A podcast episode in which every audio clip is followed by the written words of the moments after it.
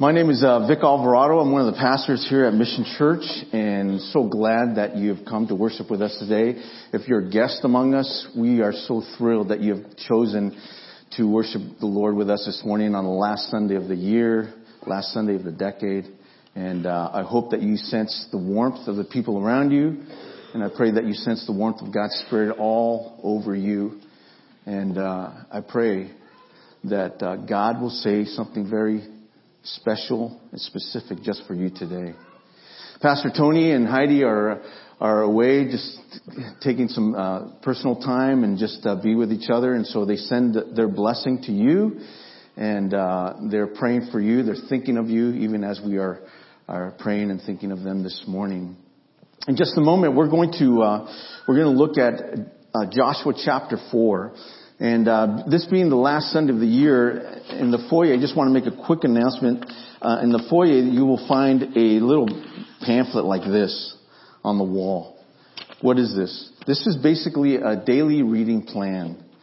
Uh, if you've never read through the scripture uh, in a year, this this is an excellent little tool. You probably have it on your uh, app on the phone already. I know that.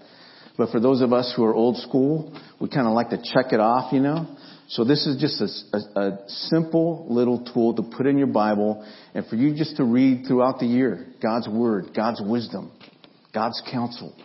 And uh, I hope that you will do that. If you haven't done that, um, it, it's amazing the way God speaks to us. I've been reading through Scripture, through the Scriptures for many years, and every year I go through the same thing. I look at my notes in my Bible and I think, man, I, I can't this is, I've read this before countless times, but this day, God says something different to me. I hope that you will do that as we begin, as we think about the new year. It is the, the last Sunday of this decade, and it's really a, a good opportunity to look back and to look forward, look ahead. And in a moment, we're going to read uh, Joshua chapter 4. But before we look at scripture this morning, I, I, want, I want you to take you back in time, perhaps, a long time before uh, the internet. Remember, uh, remember when there were only two types of sneakers? There were only two types. There was one type for the girls, there were Keds, and there was one type for the boys, there were PF Flyers. And the only time you wore sneakers was at school during gym. The only time. Remember, remember when it took five minutes for your TV to warm up? if you had a TV. Remember when, uh, remember when a quarter was a decent allowance? And if you had two quarters to rub, man, you were rich. As, as a little guy, my dad would send me to, uh, my dad mustered enough, uh, pennies to buy a, a, a gas powered lawnmower. Before that, he was using the push mower, you know? And he says, I, he gave me a gas can and a quarter. He says, I want you to go down to the, the gas station a, a half a block away and I want you to buy me a gas, uh, a gallon of gas. Here's a quarter. if I was smart enough, I would go fill up the gas can with 24 cents and then I would walk across the street to the liquor store and I would buy with one penny two bazooka gums. I think a bazooka gum now costs about 15 cents a piece. Remember, uh, remember when your male teachers wore neckties and your female teachers all had their hair done? Remember when you pulled into the gas station and the attendant cleaned your windshield, he checked your oil, he pumped your gas, he checked your tire pressure, and without asking, all for free, every single time you pulled in there, and not only that, before you left, they gave you, what'd they give you? Green stamps. Woo! I don't have a clue what you did with those stamps, but you got a prize. Uh, Remember when, uh, remember when laundry detergent had free glasses and dishes or towels hidden inside the box? Really? Really? Really? Remember when uh, any parent could discipline any kid and use him to carry groceries or and nobody, not even the kid, thought it was it was anything unusual. Today you can't even teachers you can't even talk to your students without getting in trouble, huh? Remember when it was considered a great privilege to be taken out to dinner at a real restaurant with your parents? It was a big deal. I took my uh, daughter and my wife and my brother and his wife out to dinner this last uh, Friday night. Nice restaurant. It was packed full of kids running around. You thought you were at McDonald's or something. Nothing wrong with that. It's just different. Times are different. Remember when, when being sent to the principal's office was, uh, was nothing compared to the fate that awaited you when you got home? We were in fear for our lives because of, our, our parents were just a, a bit merciless, you know? In fact, when you think about it, when I think about it, I, I kind of get this nervous tic, you know? Oh, I don't want to go home. I'd rather sit in your office, principal. Remember, uh, remember when the Padres went to the World Series and the Chargers were in San Diego? Seriously though, there is something, there is something good about remembering. There is something good about looking back and, and, and, retelling some stories that happened long ago and thinking about memories that, that bring back this rush. Even some of the, even some of the, I know for most of you who are in here or younger, you couldn't relate to any of the remembering things that I just mentioned.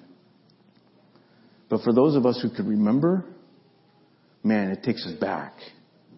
Yeah. This all happened so long ago. This morning, we're going to remember, we're going to remember, and, and, and I hope and I pray that the Spirit of God would, would capture your heart just for a moment. And that you would allow the soil of your soul to be fertile enough for the Spirit of God to say something very specific to you today. I'm glad the kids are in the room, and I hope that I, I won't talk over your heads, but I hope that you'll follow along as we look at at uh, scripture this morning. And in Joshua chapter 4, we hear of a memorial that was erected to help the nation of Israel remember when God did something amazing.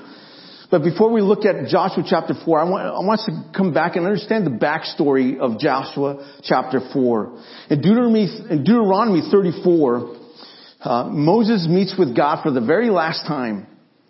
And he climbs up, he climbs up the mountain, Mount Nebo, Pisgah Peak, which stands almost 5,800 feet in the, in the air. He meets God up there and they have this long conversation, last conversation, and God says, I brought, I brought you up here because I want you to see everything that I've promised my children, the land that they would inhabit. And so Moses got this panoramic view of the promised land all the way down to the Mediterranean Sea. Moses was 120 years old when they had this conversation. So scripture tells us there in Deuteronomy 34 that his eyesight was perfect, was clear, and he was stronger than ever. 120 years old, climbing up 5,800 square feet. Moses died. Moses died shortly after that conversation.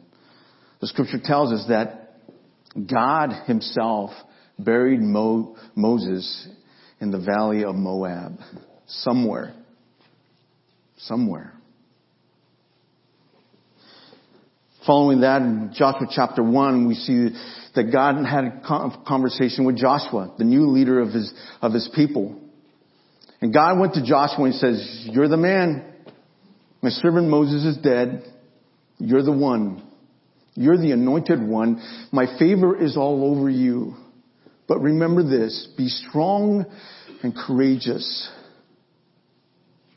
Do not be terrified, for wherever you go, I am there. I will be with you. Only keep the commandments, and my favor will never leave you. After the conversation, Joshua went and he selected the men in, in the nation of Israel. He says, hey, in three days we're going to go over the, the Jordan River and we're possess the land, the promise that God has given to us.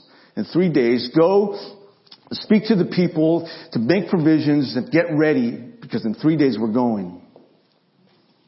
The man, after listening to that, says, Joshua, we believe you and we will serve you wholeheartedly like we serve Moses.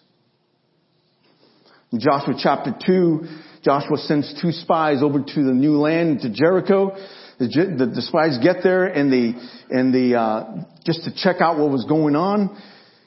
And the king of Jericho, the, the, city of palms, found out that there were spies. There was a rumor that there were spies from the nation of Israel among them. And so, so the spies hid in the home of Rahab the prostitute.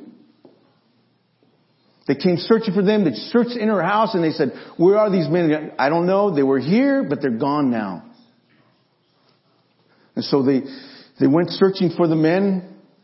The men, the men said, hey, we are going to, uh, we're going to remember this. And she goes, will you remember me? Will you remember my family? Will you make a covenant with me right now that when you come over to possess this land, that you will remember me and my family and you will not harm us for the gift that I've given to you in safety. He says, we make a promise to you today that we will do that. And she says, by the way, the people here in Jericho have heard about your God. They have heard about you and your people. And we are absolutely terrified. The spies made it back over to the Jordan River, went and sent word to Joshua and said, hey, we've been over, guess what? These people are scared to death. They are scared to death. Day three came along and they were getting ready to cross the Jordan River and they said, perfect. The priest, Joshua summoned the priest. He says, I want you to go and, and I want you to prepare the Ark of the Covenant. In Joshua chapter 3, the Ark of the Covenant is mentioned 11 times. Why? Because the Ark of the Covenant represents the, the presence of God, the presence and the power of God. The priests were specifically instructed not to touch the Ark of the Covenant with their hands, and so they would slide poles on the sides of the Ark, and they, they would carry the Ark wherever they went with these poles. He says, when I give you the, when I give you the signal, I want you to step into the river. Don't go into the river, just step into the river and God will provide a miracle for us to get through. The other thing they also, the people needed to know is that, you know, when you see the Ark of the Covenant, don't go near it.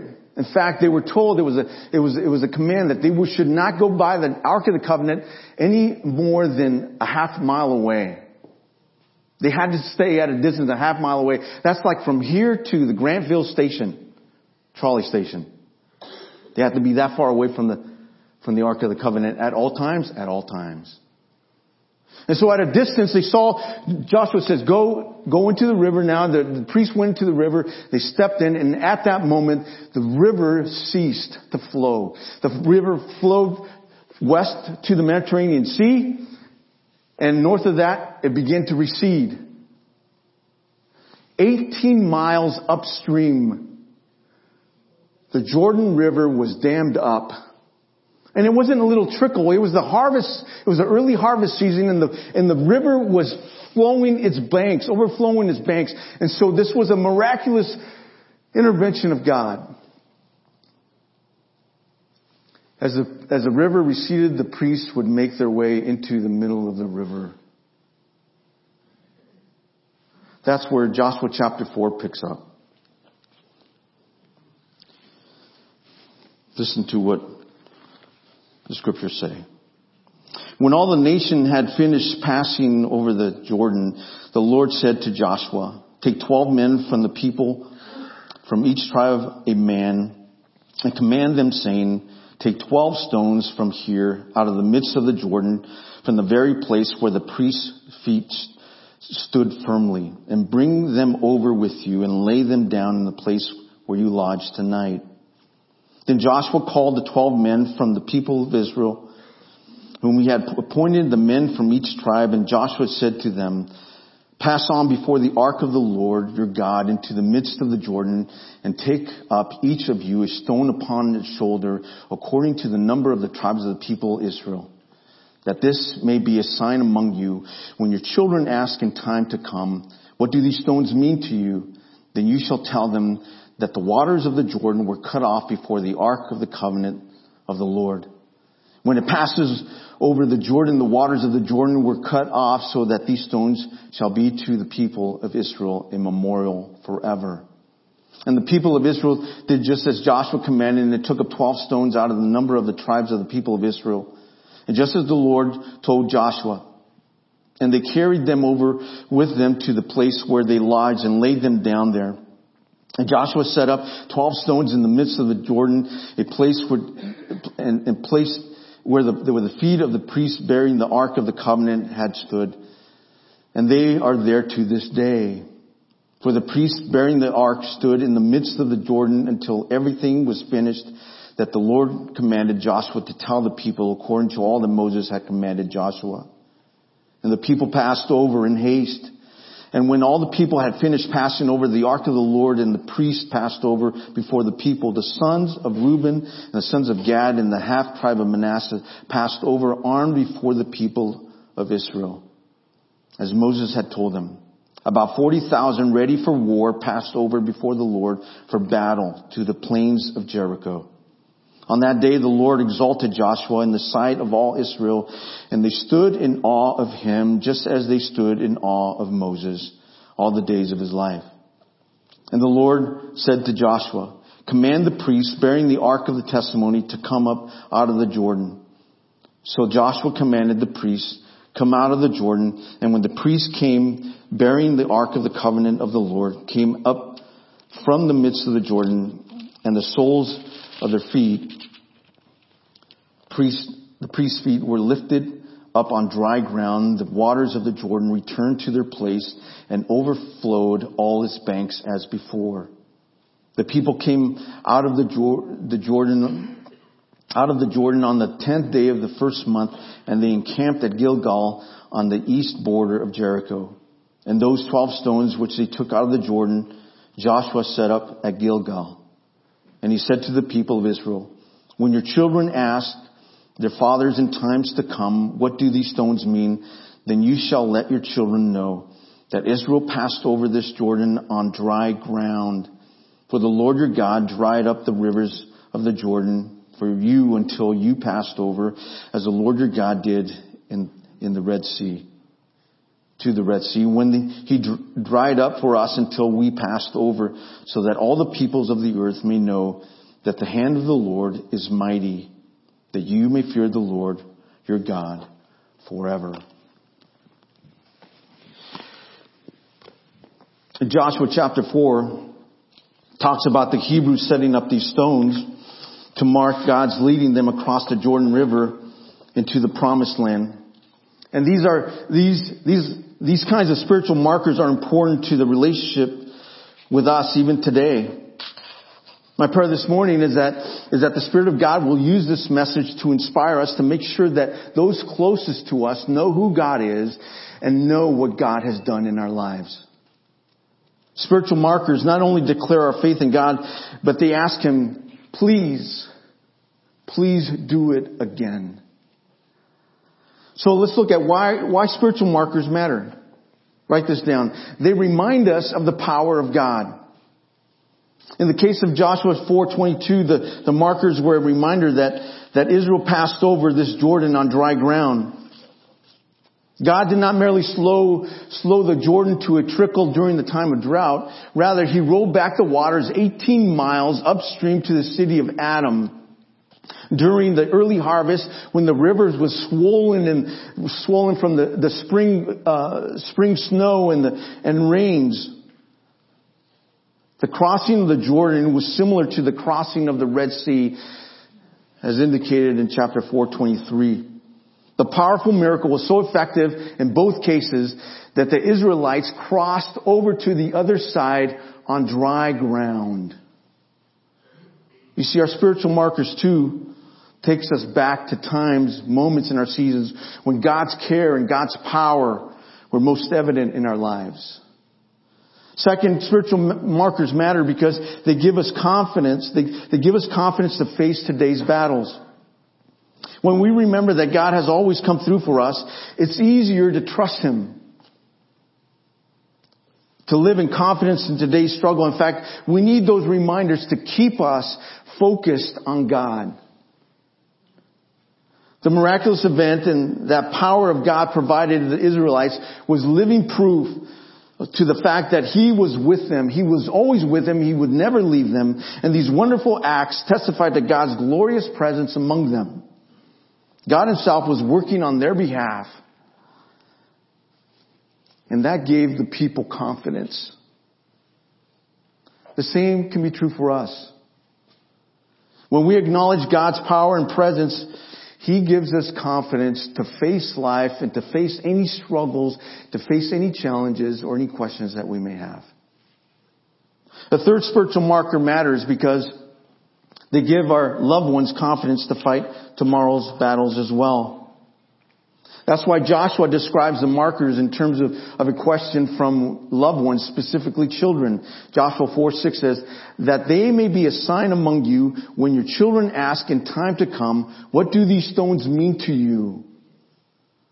The term sign in verse 6 can, can, can mean miracle like they, like it did in Exodus chapter 7 verse 3, but here it means memorial marker. Sign. A memorial marker.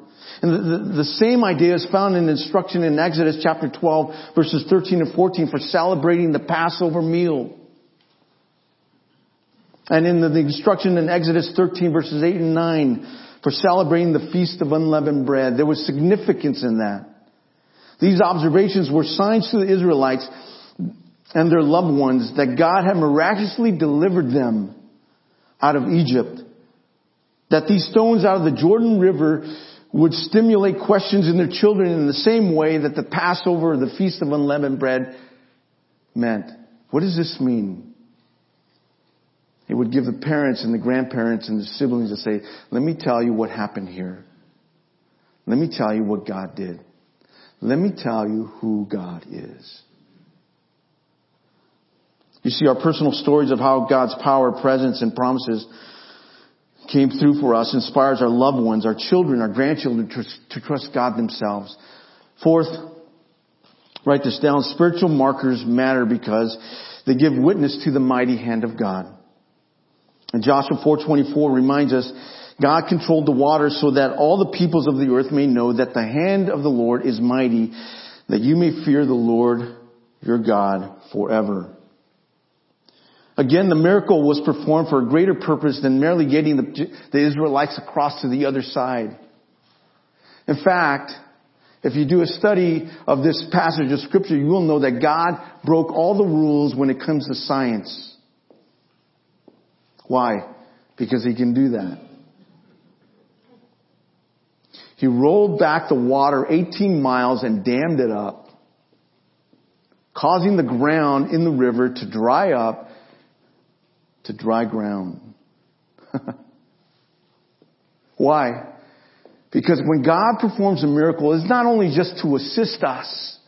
He loves to do that. When God performs a miracle or does something amazing in our lives, He's telling us, this is who I am. This is who I am. And I'm here to help you. Why are you trying to help yourself? When you've got the creator of the universe at your disposal and all you have to do is ask.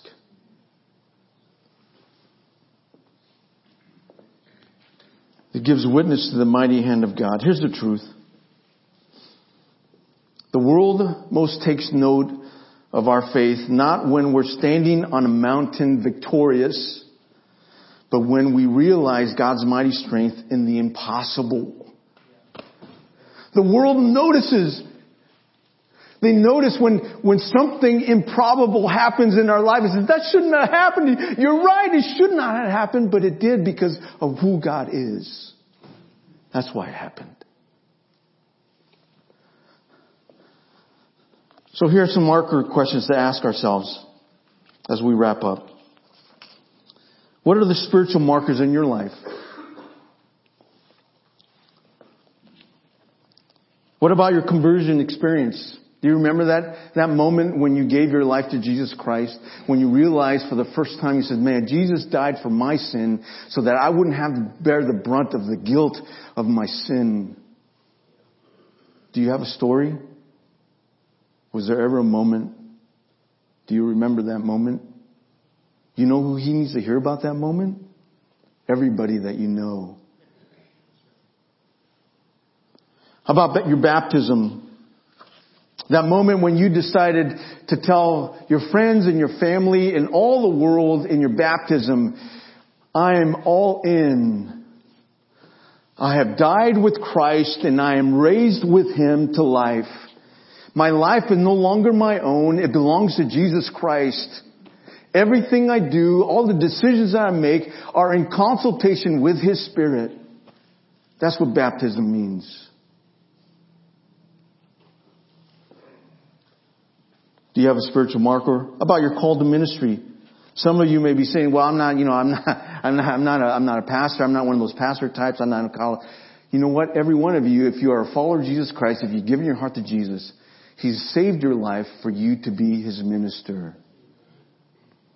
Doesn't matter where you work. It doesn't matter what your career is. It doesn't matter where you go to school. It doesn't matter what sports you play. Wherever you are, you have a calling of God to, to live out the gifts that He has given to you. Every one of you has spiritual gifts. Do you know what your call is? People around you need to hear that. How about your marriage? The most important question that couples have to ask is, is this person going to exalt my relationship with God in my life? Are they going to exponentially grow my, my love for Jesus? That's the number one question every couple who's thinking about getting serious, who's thinking about getting married should ask. Why? Because marriage is a covenant not only between your spouse, but it is a covenant between you and God. And if you're not asking the question, is this person going to exalt my relationship with God in me? Then chances are you better quit. Stop. Date somebody else. Because I guarantee you, and there are many people in this room that know this more true than I do, that if that is not the number one question that you ask before you get married, you are in for a life of misery. That is a spiritual marker. Your marriage, your marriage is all about God. It's not about you, by the way. It's all about God. About uh, a time when God clearly answered a long-term prayer when it seemed like there was no way God was hearing or listening, but God finally came through. That's a spiritual marker. About a difficult experience that only, that only the grace of God kept you going. those times, those seasons in life when it seemed like there was no way, there was no breakthrough, there was this huge wall in my way, and all of a sudden God just blew that wall open. It's like, wow, that is a breakthrough. That is a spiritual marker. If you were to draw out your spiritual markers on, on a timeline, what would they be? A second marker question to ask is, how many of my friends know your markers? How many of your friends know your markers? I fear that while we might uh, might list some of the spiritual markers in our lives, we've so kept them to ourselves that even our closest friends aren't aware of God's past or present activities in our lives. Just simply ask yourself this question. Think about the closest people to you. Okay? Closest friends. You got them, you know them, you know them by heart, you know them the name. How often do you spend talking about the spiritual markers in your life?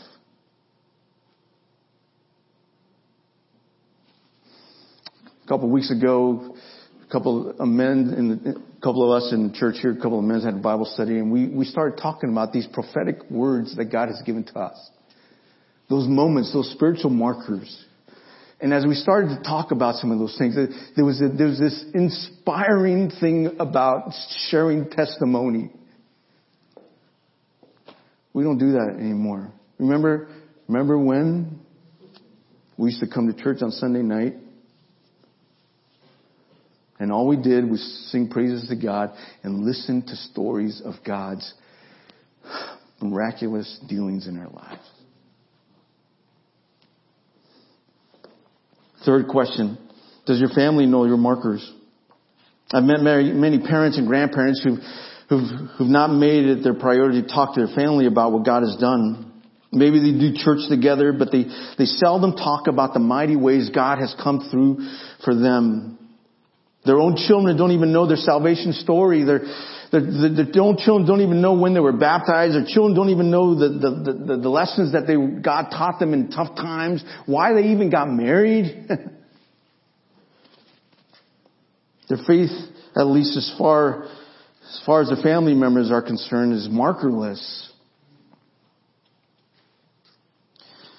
Several years ago, we were, Darcy and I were in a season of just waiting on God. It was one of those seasons where it's like, okay, God, if you don't come through, this is not going to happen. It was, a, our, our marriage was as strong as ever. Our relationship with God was as strong as ever, but everything else was kind of in shambles, to be honest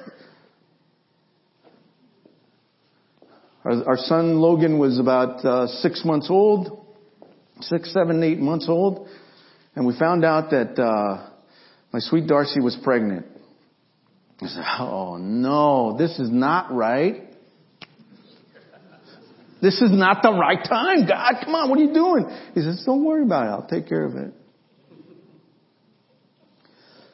Throughout that entire season, about a year, God was leading us. God was providing. God was protecting. God was giving us, reassuring us of His promises. When it came to name our child, we picked out some names and we decided to name our daughter who's sitting here with her mom, Victoria Hope. It was in that season that the only thing we could hear was hope in me. Put your hope in me. So when this little one came out, it was like, we know her name. Her name is Hope. Victorious Hope. Because that's what we lived over and over and over and over again. Does your family know your markers? You see, spiritual markers matter. God is challenging us as, as we look towards 2020 to tell somebody about the marker events in your relationship and in your journey with Him. There would be uh, many, many, many times after this miraculous event on the Jordan River when the people of Israel would, would revisit their spiritual marker, this monument. The time when God came through for them in, in a big, big way. The Almighty God knew that they needed a memorial to remind them that the same God who called them was still at work on their behalf. In fact, not long after they crossed the Jordan River, in Joshua chapter 6, they needed to be reassured that this was God's idea to get them over to the promised land and they came across the, Jordan, the, the, the city of Jericho. Fortified walls all the way around it. And God says, I want you to take the city. He said, huh? What? I want you to take the city. Can you imagine them going back to their camp and seeing the monument. He said, if God could redirect the stream of the, of the river 18 miles upstream, this wall is nothing. This wall is nothing. You know the story. They didn't even have to lift a finger or touch the wall. All they had to do was obey and walk around it and worship. And finally, when it was time to blow the trumpets, the walls came down. Why? Because that's who's God. That's who God is. He does that all the time. All the time? All the time.